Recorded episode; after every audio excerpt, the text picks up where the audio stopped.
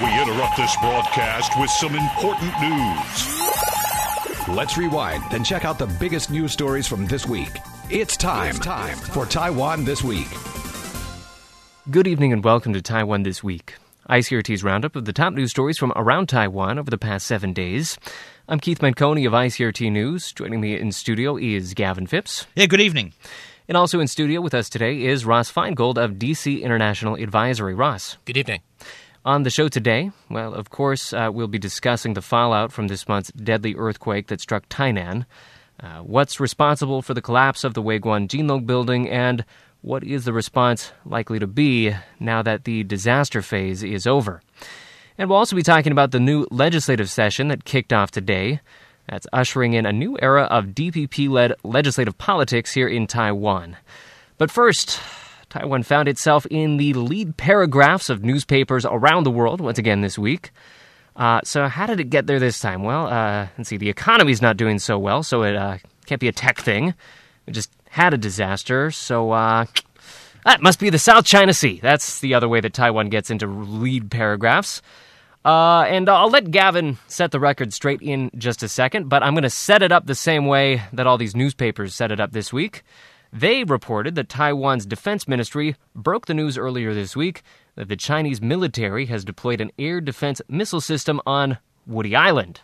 That Woody Island, of course, is a part of the Paracel chain in the South China Sea. The U.S. has condemned the move, warning that it will lead to a military buildup in the region and increase tensions. Uh, so, a lot of concerns stoked around the world. Uh, Gavin, of course, uh, Taiwan and China and Vietnam, for that matter, uh, claim part of that chain. They all claim the Woody Islands, in fact. They, yeah, all claim the Woody Islands, Which needs a new name. which needs a new name. Uh, set the record straight. Taiwan, were they uh, on this case? Were they the ones to crack it? Apparently not, not if you believe Fox News in the United States, who claim that they broke the story after they reported that satellite images dating from 14th of February of this year, provided by a company called ImageSat International NV, showed two batteries of eight surface to air missiles on Woody Island. Of course, Woody Island, Chinese forces are on Woody Island in the Paracels. These were HQ 9 SAM missiles, if you want the actual type of missiles they are. for folks keeping track at home. All right, so that uh, gives us a sense of the actual incident itself. Uh, the the I think the, the the main international concern being that this is going to kind of tip off a regional arms race. Uh, all everybody with their various properties and installations in the region are going to increase their own militarization as a response.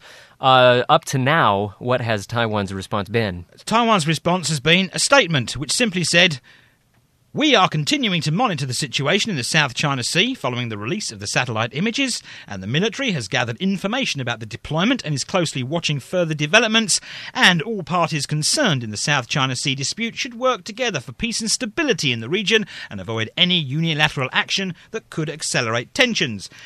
So basically, the form letter. Well, basically, while this story had got big headlines all over the world, in Taiwan it's just like, okay, yet again. Well, we it, it, it's it's a very tough issue for the incoming government how, how to respond to this because uh, do you, you have some kind of political response? Is there some kind of military response, uh, w- which is probably unlikely uh, given limited military resources that Taiwan has to deploy to such a far distance? Or do you walk away from the sovereignty claim? Well, that's the issue. The sovereignty claim is, of course, the issue because Taiwan's, the ROC, Republic of China's claims to islands in the South China Sea are Enmeshed, intertwined. inextricably linked to China's. So, if- Right. if- so if- this is what the, yeah. the new government will struggle with because they want to get away from a lot of the ROC historical baggage. Yeah, yeah. Exactly. But if it can't, obviously, the current government, the Ma administration, because it's still in power, can't say anything because if it criticises Beijing for doing this, then it's basically criticising itself for doing the same thing on islands claimed by the ROC. Another interesting thing about these missiles put there by the Chinese is. One analyst I spoke with said it's not aimed at Taiwan at all. It has nothing to do with Taiwan. It's aimed at A, deterring the Americans from getting a bit umphy and uppity in the region. Because of course they're pointing out, you know, you have all these ships going close to our islands, you have all these flights through flights this region. going through. But this guy, Eric Scher, who's a well known defense analyst and he appears on television here in Taiwan a lot, he said it's Vietnam. China hmm. did this to deter Vietnam because, of course, like I said earlier, Vietnam claims woody island in the Paracels. Mm-hmm. And Eric told me that the, Vietnam is currently the only country that poses a military threat to China in the South China Sea due to its recent purchase of high, well, advanced weapons systems. And it, Vietnam is the only country with a large enough military force capable of removing Chinese forces from that area in the South China Sea currently. Well, you know, Gavin, uh, people tend to think of these disputes in the South China Sea as a somewhat monolithic dispute. You know, it's just one big group, even though some of the island chains have different names. But actually, some of the situations, as we know, are, are distinguished. For example, Taiwan's uh, uh, current control over Taiping Island has actually been going on for, for a number of decades, and Taiwan has been developing that island uh, with various kinds of infrastructure. And the same thing applies to Woody Island, where Beijing has controlled this island since the mid 50s. Oh, prior to that, the French and the Vietnamese subsequently did control it, which is why Vietnam has, has a plausible claim as well. But, but the key thing here is that this particular island, unlike some of the other islands and, and reefs and shoals that are throughout the, South China Sea, it, it is an island where China has had personnel and has been building various kinds of infrastructure uh, since the mid 1950s. Uh, one could take a take a view that putting defensive uh, equipment there is just a logical step to protecting their claim, and it's frankly not that unusual given the tensions in the region. Now, I don't say that to defend China's claim per se, but it, it's not completely unreasonable that they would put military resources on an island that is in an area that's under dispute. And also, the military analyst Eric Scher I was talking about, he, he basically told me that he's, he's from Taiwan. This guy, he basically said to me, "Well, Beijing has every right to put whatever it wants on that island." Right, and that's uh, that's of course the view that China is taking that they've made in their official statements. Uh, the U.S. response that we've been hearing uh, from John Kerry, Secretary of State Kerry, uh, has been that China has made commitments not to militarize the region, and this would seem to go counter to those commitments. So that's the perspective coming from the U.S. Well, it's unfortunate that China gave Kerry a Woody this week. That's why the island needs to be changed. They got a different name for that. They've got to have a different name for the island. All right, we'll just take uh, we'll just let folks take that how they will, and move on to uh, our next very quick segment. Uh, before we get to domestic politics, uh, well, I think maybe the East China Sea uh, has been feeling a bit neglected recently. Uh, maybe this week was the last straw because they also burst back into the national conversation in Taiwan, and that happened after some interesting comments on the East China Sea sovereignty of some islands over there appeared in a recently released book from a one Li Denghui. Gavin, uh, tell us about those comments. Yes, this is a book that was this is a book that he published in 2014 in Japanese, the name of which was called Li Denghui's Words for Japan. It was published earlier this week in Chinese with the title Remaining Life My Life Journey and the Road of Taiwan's Democracy. Now, in this book, which is sort of a memoir, the 93 year old former head of state said basically the Diaoyutai Islands, or the name they're called in Japan, which I won't say because, of course, we're in Taiwan. We have to call them Diaoyutai Islands. Don't belong to Taiwan. They belong to Japan. Well, this, needless to say, irked quite a lot of people, including the fishermen who fish there for a living, and of course the KMT government. He also dissed the DPP. Yeah. Because he turned round in this book and said. Premier Yu Shyi-kun's decision to include the islands under the administration of Toucheng Township in Yilan County, well, there is nothing more stupid than this. Quite a nice turn of phrase. Well, again, this is something that the incoming government of uh, President-elect Tsai will struggle with, and it's whether or not to maintain the historical claims of the ROC to islands, whether it's in the East China Sea or the South China Sea. The interesting thing about this is, even if we we perceive the DPP as a party that most identifies with Taiwan's main island, but clearly the public view in Taiwan, including fishermen, uh, is that these islands belong to Taiwan, whether you perceive Taiwan as a country called Taiwan or you perceive it as a country called the ROC. But the public view is clearly that these these islands belong to us, and even a party that wants to move Taiwan away from the ROC nomenclature and, and historical identification will want to main, will be forced, frankly, to maintain these claims. Right. So this is perhaps just the uh, latest in what will maybe be a, a, long series of controversial statements from Mr. Li Denghui. Of course, we had some of these last year as well. Uh, and uh, in this case, I think it, it absolutely does just raise a lot of the same issues that we talked about in the South China Sea.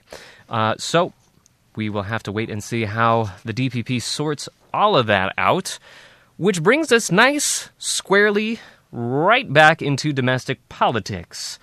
And in this case, when we say the word politics, we're not just talking about campaigning, we are talking about real governing, actual governing. We're finally off the campaign trail because the new DPP led legislature kicked off its term today. Uh, and in some ways, it's uh, kind of an historic moment. We've got the first ever DPP majority legislature in Taiwan's history. But complicating things, as we've discussed before, is the fact that the KMT led executive is still sticking around. Uh, so this gets complicated because, on the one hand, the DPP has forwarded its list of priority bills that it wants to get to work on. Meanwhile, though, the Ma-appointed cabinet has put forward its own list of priority bills. Uh, so we've got this awkward little mismatch going on here. Uh, we've discussed this before. Uh, but now this odd couple has finally taken the plunge and moved in together. So, uh, Gavin, uh, tell us about these two different sets of proposals. Well, there's quite a lot of priority bills, actually. The DPP has 30 of these priority bills, and basically, whatever the KMT puts through is not going to get listened to basically. So there's only one thing to focus on. That's the DPP priority bills because they have the majority. The KMT basically aren't going to get a showing anymore. Whatever the cabinet says, the cabinet could jump up and down and go, "We're going to give everyone party hats and streamers and have a good old party." Right. The chances are the DPP won't agree with it anyway, whether they want a party or not. Well, let's not forget something, uh, Gavin, which is the DPP had the opportunity to form the cabinet and they declined. I know they declined for other reasons, though, and we're talking about the legislature now. No, but the, the president offered the DPP the chance to form the cabinet yeah. following the election. Yeah. They declined. They declined, but that's neither here nor there. Well, well, I disagree, but I, I, I, disagree do, because the cabinet them. the cabinet could have been one appointed by the DPP, which would have cooperated better with the DPP legislature. They declined. And now we have two two competing sets of bills being proposed. And so, right, so that does lead to the controversy of this week, uh, which is some of these bills. Sorry, Keith, are quite controversial. Of course, they are clashing heads on a transition bill. Right, and that's the main line of criticism from the yeah, KMT this week. Because, of course, they're arguing that the DPP only wants to focus on the transition bill and not focus on any other bills. And, and course, when we talk about the transition bill, what we're talking about is cleaning up this messy issue of the mismatch between the executive and the legislature not having that four month gap. And the handover of power, basically. Exactly. which is another uh, stupid thing when you think about it, Ross, and you're going to agree with me here. They've had four years to talk about this one and yeah. no one's actually done it. Of course, absolutely. The, only thing we could say in, in, in, defense of how we landed where we are is that it, it was a very long time coming to harmonize the terms or get close to harmonizing the terms of the legislative Yuan and the president. Right, the LY used to be a three-year term. The election year was not the same as the president um, because the the terms were different lengths. We finally were able to harmonize the election day to be the same, but but these things take a long time to revise applicable laws, laws that were not written simultaneously. Uh, some things are bound by the Constitution. Some things are are within the flexibility of the Central Election Commission to determine, such as election days. So the, the, it's partially understandable how we wound up where we are. Uh, that does not necessarily excuse the fact that uh, people did not foresee. Uh, in fact, as you said, we knew this was coming. Uh, so from that perspective, it's inexcusable. And right, and so this that's what the DPP is saying is that that's going to be one of their highest priorities is sorting that all out. Uh, the KMT, meanwhile, is saying, well, why aren't we focusing on this earthquake and earthquake prevention? That's what they're saying should be at the top of the heap. Well, there's a lot of logic to that because what, what do you do? You're going to pass a, a transition bill uh, on February 25th or so uh, to apply to the next six or seven weeks. Uh, what good is that, right? I mean, it would be useful for the next time, maybe, um, but it's not really useful for this transition. Yeah. Yeah. So the, I mean that, that, that's the cabinet. In fact, has passed a list of twenty-seven bills it's calling priority. Mm-hmm. Well, the DPP basically is pushing for thirty of these bills. Mm-hmm. Now, of course, as you said, Ross, the cabinet's lead bill is the disaster prevention law. Basically, mm-hmm. that's what. And of course, the cabinet is also looking for lawmakers to pass the cross-strait mm. oversight agreement law. Well, well, any law that bans earthquakes, I think, should be passed as a matter of priority. So that They should be outlawed. They should, or at least give them a fine. At the bare minimum, give them a fine. Yeah, but of course, the Cross Strait Agreement Supervisory Act, as it's being called by some people, is another one. Like I said, the cabinet wants to push it, but the DPP is moving that to the back burner. well, do we do we do we think that the DPP wants to pass that bill at any point in the near future, or do they want to not move it so that the cross-strait agreements could continue to be in the status they've been for the last now it's going to be two years. this is the trading goods agreement you're talking about. Well, well, both, right? The Both, services, services, and, and, and, and, the, and the trading goods. So, Well, it would be a little bit impractical at the moment to uh, pass through their version of a bill that's not going to be very readily enacted by the executive branch. If they pass through a version that you know they find acceptable, uh, I, I'm not sure if Simon Chang is going to be very eager to actually enact that. well, well, the, uh, under the, the system, if if a bill passes the legislature, uh, the president all but has to put his assent to it. Yeah. Uh, but by the time it passes and and, and the president puts his, his seal on it, uh, we, again, we're going to be just a few weeks out from the transfer of power. So I, I think, with regard to the cross-strait monitoring mechanism bill, the, the the bigger question is not really the content of the bill; it's mm. whether or not the incoming government wants to implement the services agreement and finish and then implement the trade and goods agreement. Mm. Yeah, so that's a bigger question than just the content of the monitoring bill. Yeah. Some of these other DPP priority bills include one for a nuclear free homeland, plus laws regarding nuclear waste disposal. the nuclear free homeland's questionable, but of course, I think we can all agree on it's a good idea to deal with your nuclear waste properly and don't just leave it out for the garbage men to pick up. The DPP is also looking for laws to beef up financial. That doesn't go into the plastic section. That No, it doesn't go to the plastic bin. you don't oh. put that in your battery section or the plastic section. It has got a special plastic bag. Oh, whoops, it easy. Yeah. Anyway, the DPP is also looking to beef up financial resources for long term senior care. It's also looking to end secret ballots during the election of local council speakers. See, there's a whole bunch of laws here that are going to go through. Some obviously are considered could wait, basically. Right. Whereas others, like dealings with China and laws regarding cross strait trade agreements, are probably slightly more important than um, arguing the toss over secret ballots for local council speakers. I'm not sure why that's in the urgent list. Well, it's something that has led to corruption in the past in the, the selection of um, local council speakers at, at various levels of government in Taiwan. So, to the extent that President-elect Tsai has, has committed to cleaning up politics, is something she talks about frequently. Then I guess you have to start somewhere, and they've decided to start with local government. Yes, of course. The KMT, the cabinet, the KMT, is also looking to pass laws, also its own legislative reform bills, and they want to regulate political parties and a law addressing party assets.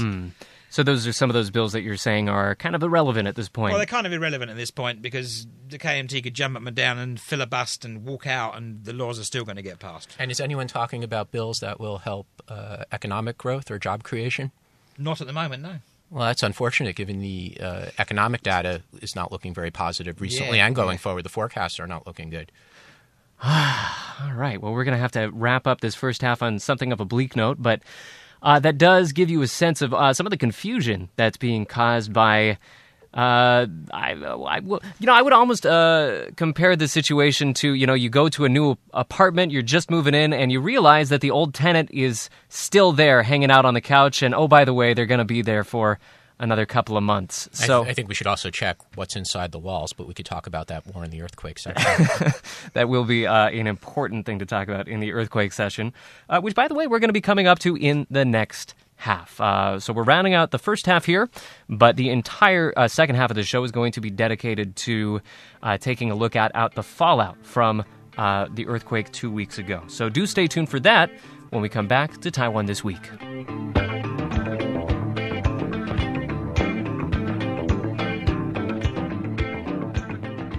Welcome back to Taiwan This Week, ICRT's weekly roundup of news from around Taiwan.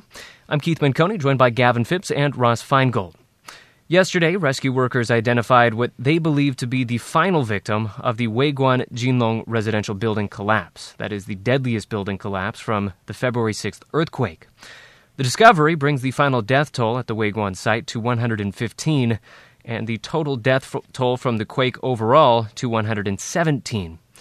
So we are now firmly out of the immediate disaster response phase, but big questions still hang over the disaster itself as to just who exactly is to blame and what's left to be done for Taiwan to prevent a repeat of what we saw here when the next quake hits.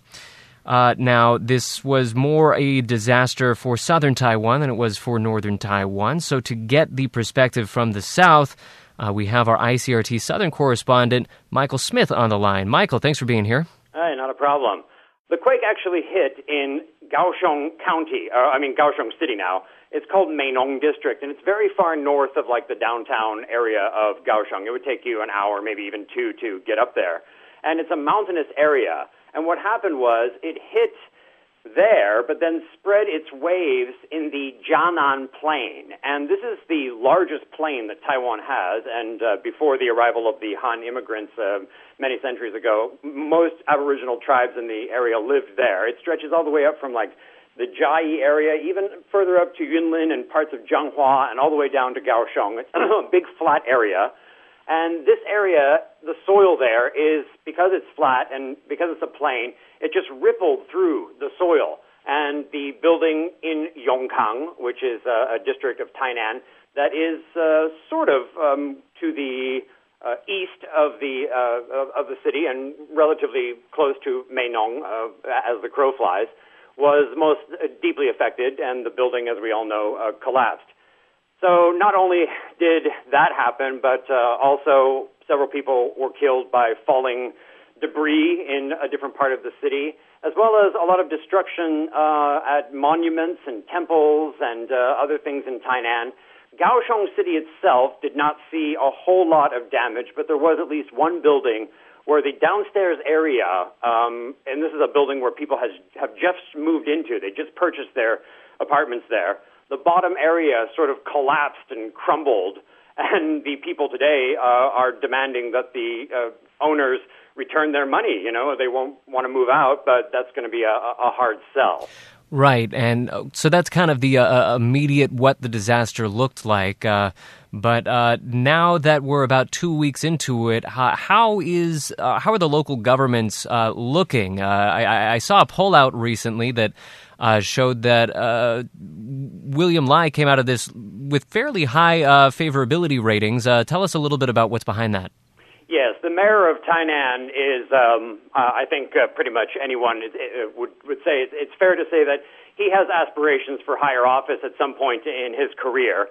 And this was uh, quite a test for him, and it seems that he passed it, according to uh, local people's assessment, with flying colors. He got 88% approval rating amongst uh, Tainan residents over his handling of the quake. And if you watched him over those days that he was there, he really did manage to exude, and I can't tell you if it was uh, true or if it's phony, but he did manage to give the feeling of really understanding the suffering that the people were going through. He essentially stayed awake for like four or five days straight and just walked around the the site and comforted people and spoke to the media and he he just he got it right. Uh, whether whether it's real or not, I, I can't say, but from a, pers- a media perspective, he, he did a, a quite a, an awesome job, and at least 88% of residents in the city agree with that. Moving on to uh, the next stage, as you were talking about earlier, what they need to do now, and the mayor of Tainan and the mayor of Kaohsiung have both agreed to begin this immediately. They're going to start uh, checking all the buildings. There's been a subsidy given by the central government. I think they said 8,000 NT for smaller buildings, and for bigger buildings, it could be up to 300,000. I have to check the exact numbers, but they're going to start checking all of the older buildings that uh, were constructed before perhaps certain safety uh, standards were put into place. And we're going to have to see whether or not uh, buildings need to be torn down. We know that at least 85 buildings in the city of Tainan are no longer habitable and will need to be uh, torn down. And then there's at least 100, if not more, other buildings that are going to have to be reinforced and uh, uh, re uh, fixed before people can move back in. So there's a lot of rebuilding and rechecking that needs to be done now. Right, and kind of sticking with uh, that question of what exactly is to blame, what should be done now. Uh, I took some of those questions uh, to a, a, an honest to God uh, earthquake expert earlier this week, uh, Dr. Wei Sun Lee. He uh, works at the National Science and Technology Center for Disaster Reduction. Uh, and he told me that basically this incident really highlights the fact that uh, it's not just about the government response here. Uh, residents and building owners also need to do more as well. I think the first problem is still the usage of building. You know, in the Taiwanese practice, uh, most of the commercial units they always want to have open space at first floor. Such design always will easily to form kind of we call it a, a weak story. Weak story means it cannot take sufficient shear force. So you see a lot of the failure this time. Actually, most of the reason is weak story. As we say, a lot of design and configurations is not are not correct. It will affect buildings' earthquake performance. Right, so that was Dr. Wei Sun Lee. And uh, of course, kind of what he's getting at there is that was one of the big issues that was blamed for the Weiguan collapse. It's believed that uh, some of the walls, some of the structures in the first story of the building were removed. Uh, it's not entirely clear, though, uh, when, at what time, by whom uh, they were removed by. So uh, this question of blame uh, that might be a little bit difficult to uh, assign. Uh, how far have we gotten with that, Michael? Well, we are very much in the early stages of assigning blame, and one day we will see a report that says, you know, they removed this wall or this pillar, and then the next day somebody will say, well, that doesn't actually structurally change the the the, the building, and it's incredibly confusing. And I was speaking with a, a lawyer friend of mine in Kaohsiung that I've known for quite a while, and uh, he he basically told me that we shouldn't be holding our breath to be able to actually identify a specific culprit or uh, one person or even a, a group of people who can be firmly held responsible for this because he says um, it's just a lot more complicated than we might think. Some people signed papers allowing certain uh, modifications to a building, but they signed it just because the paperwork was in order and it was their job to sign it. Some people approved the paperwork. Some of these people have already passed away. We have one guy who's changed his name five or six times, and basically he said, uh, if you look back at uh, disasters that have occurred over the past decades or so, we, we just haven't been really able to pin down a specific person legally because it's really, really hard. Maybe somebody else there with more legal knowledge than I can chime in. I think I think they will this time, Eric. I, I beg to differ there. I, I, think I think some people are going to go to prison over this, if only go, harking back to the 1999 earthquake and of course the Dongxing building in Taipei that collapsed and people died in that building, and of course the contractor and the owner of the building did a runner, of course, to Canada. Yes. So of course they didn't get him he wasn't held responsible for his company putting um, salad oil containers in supporting beams, etc., etc. So I think this time someone is going to go to prison. If not one person, maybe two or three people. Well, part of the challenge uh, is finding direct evidence of somebody uh, engaging in behavior that was illegal, whether it was somebody who owned the building, a contractor who removed a wall, as, as has been mentioned city inspectors who were negligent in carrying out their inspection duties. And one of the problems with Taiwan law compared to other jurisdictions is not only is it hard to apportion blame, but also the penalties might seem lighter compared to other jurisdictions, whether it's the financial penalty or the prison penalty. And we know from past experience in Taiwan that very often when people are convicted in these cases, they do get to appeal. And the appeals will go on for many, many years, and often the higher level courts will reduce the penalties. And by the end of this process, uh, unfortunately, there, there really isn't anyone who goes to jail for significant amounts of time or pays large amounts of financial compensation. Uh, so we'll ha- ultimately we'll have to look to the government. That's probably one of the reasons why the government rushes so quickly to offer large amounts of money to the victims, both from the city government level as well as the central government level.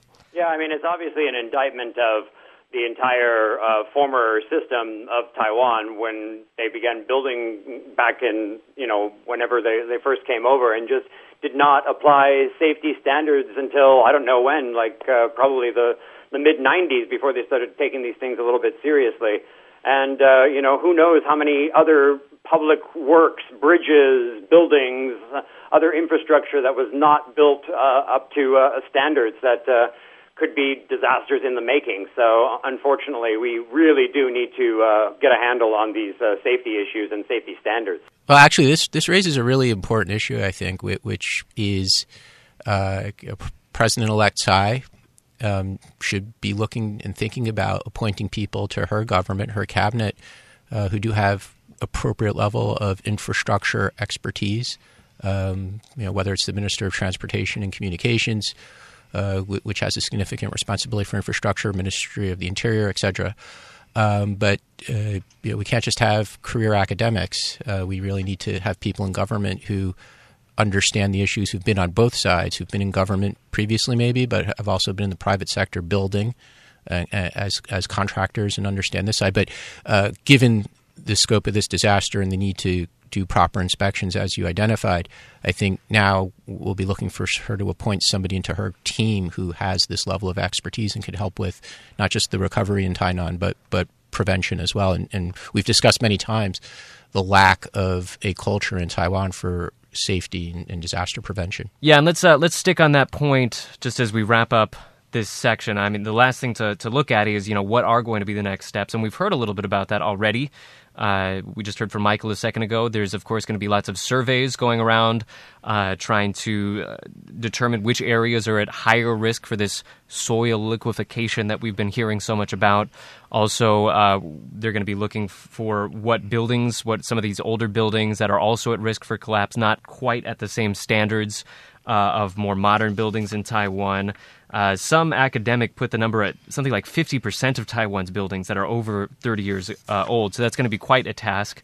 Uh, Gavin, what, what have you been hearing this week in terms of laws that need to be passed and proposals for next steps? Well, Tsai Ing-wen, of course, came out this week and said she would like to check all buildings over the age of 19 years which is an awful lot of buildings. That's a lot of think. 19 years is not that far back. Not far, not that far back at all. When you think about the cost of actually checking every building in Taiwan that's over 19 years of age, that's a horrendously large amount of money. Yeah. And what do you do if you determine that the building is unsound and it's a, you know, two tower building with a thousand uh, residents in it? Do you tear it down? You know, it, it's. I don't actually understand what the point of the inspections are unless they have a concrete plan for action afterwards. Yeah, that's another question. Again, you, you, not only the checkings are expensive themselves, but of course, what do you do? Where, where, do you put the people that have to move out, and who builds the new building?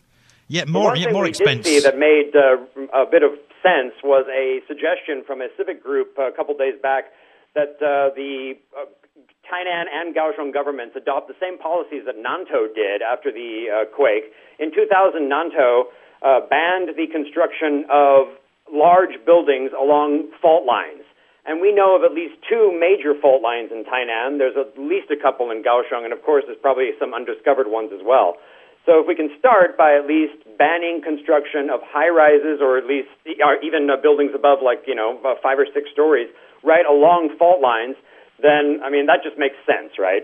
All right. So some of the proposals there, some of the things to look forward to uh, as the response continues. I'm sure this is a, a story that we're going to be sticking with for some time now.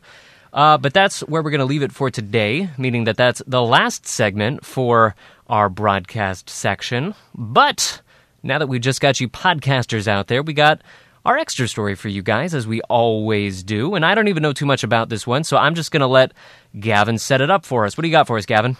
I believe we have two extra stories today. I've got a nice one, but mine's a, a bit serious. But apparently Ross has got another one about some foreign chap in Taiwan and Taipei. Was it Ross that robbed a convenience I think store? we're throwing Ross under the bus. I think it was Michael. As, Michael who wanted to oh, sorry, it's Michael. Michael. Deflecting it. Tell us about the Marvel comic character who robbed a 7-Eleven. Well, uh, it's just a, a, really bizarre story. Uh, all we know is that he is a Canadian national, 25 years old. They gave his surname as Diaz, but that's it. And he entered a convenience store in Neihu, uh, I believe it was on the 17th of February, dressed up, they say, uh, as Ryan Reynolds' Deadpool character, a new movie that's out. Except and, he wasn't uh, he at all. He tied the door of the bathroom as the uh, the clerk went into the bathroom, tied up the door and tried to keep the clerk inside. And then you look at the surveillance camera from inside the thing, and he's searching underneath the the cash register. Uh, he doesn't seem to know what he's doing at all. He's a terrible robber. And uh, the tie that he made on the, the bathroom door was easily broken through. The store clerk came out, called some people. They all came in. They tied him to a tree until the police arrived. And he turns out to be a 25 year old Canadian English teacher in Taiwan. And he wanted to go see his girlfriend in Denmark over the Chinese New Year holiday, but he didn't have the money. So he thought, hey, I'll rob a convenience store. He managed to get 4,000 NT out of the cash register. That's $120, and that's not going to get you to Denmark. But uh, this is a first, that, um, or at least one of the first that I've heard of of this type of uh, robbery being conducted by uh, an English teacher. It was bizarre. He was obviously an English teacher that thought he was a superhero. Well, he was dressed as a superhero. But, he was uh, not. No, he was not. He was by he was not dressed as a superhero. He had a red hoodie, and everybody it, yeah. in Taiwan said, "I guess the since the movie just came out, they made that connection." But nothing about him said Deadpool whatsoever. Yeah, yeah, yeah. That, that, uh, there is actually no connection. You're right. well, he's lucky he did this in, in Taiwan and not some other country where the clerk would have been packing heat. yeah, seriously. exactly. True, yes, yes. All right. Uh, okay, so we just had to get a little bit of silliness in there, but Gavin, you have a very I've got serious a more, one I've got a more us. serious, interesting story here. This concerns a team of researchers from the National Science Museum of Tokyo.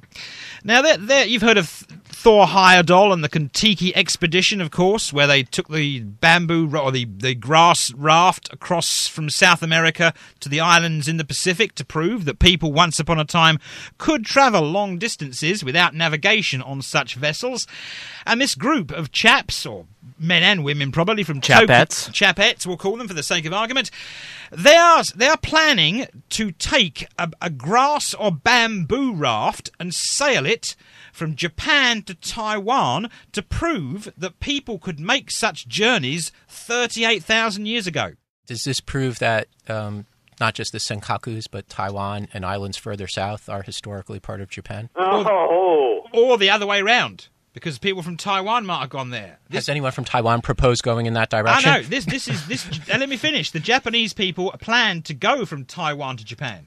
Oh. And possibly backwards as well. Yeah, both it's ways. It's a funny route for them to choose because the theory of how uh, uh, the islands of the, of the Pacific were settled is that they came from China and then used Taiwan as kind of a jumping base, if, if I'm not mistaken. to go to Japan. This is what they plan to do: to go from Japan, Taiwan to Japan. So it's to prove that theory. That's what that's It's what we're talking that about theory, here. Yeah. But what's interesting about this? It might be from a museum, but this group of researchers have turned to crowdfunding to raise the money to do it, Crowdfunding their grass. and they're hoping to raise 175,000 US dollars to carry out the sea journey.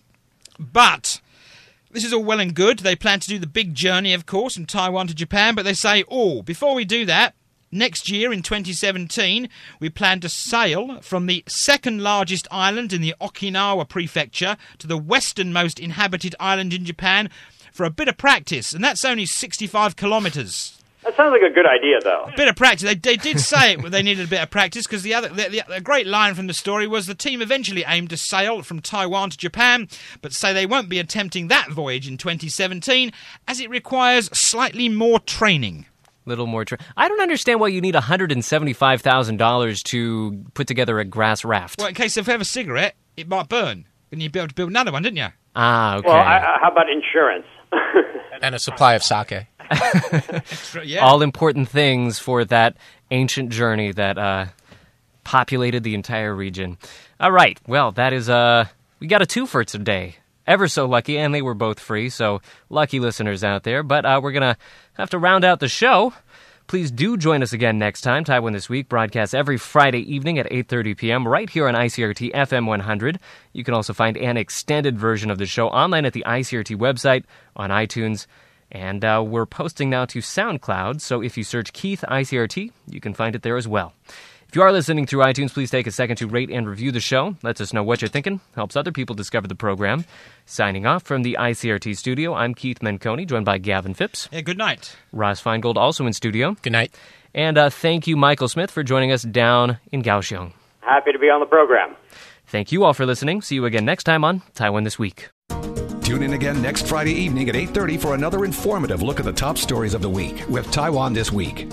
And don't forget to also check out our podcast on our website icrt.com.tw. Now keep it here for more music and news only on ICRT FM 100.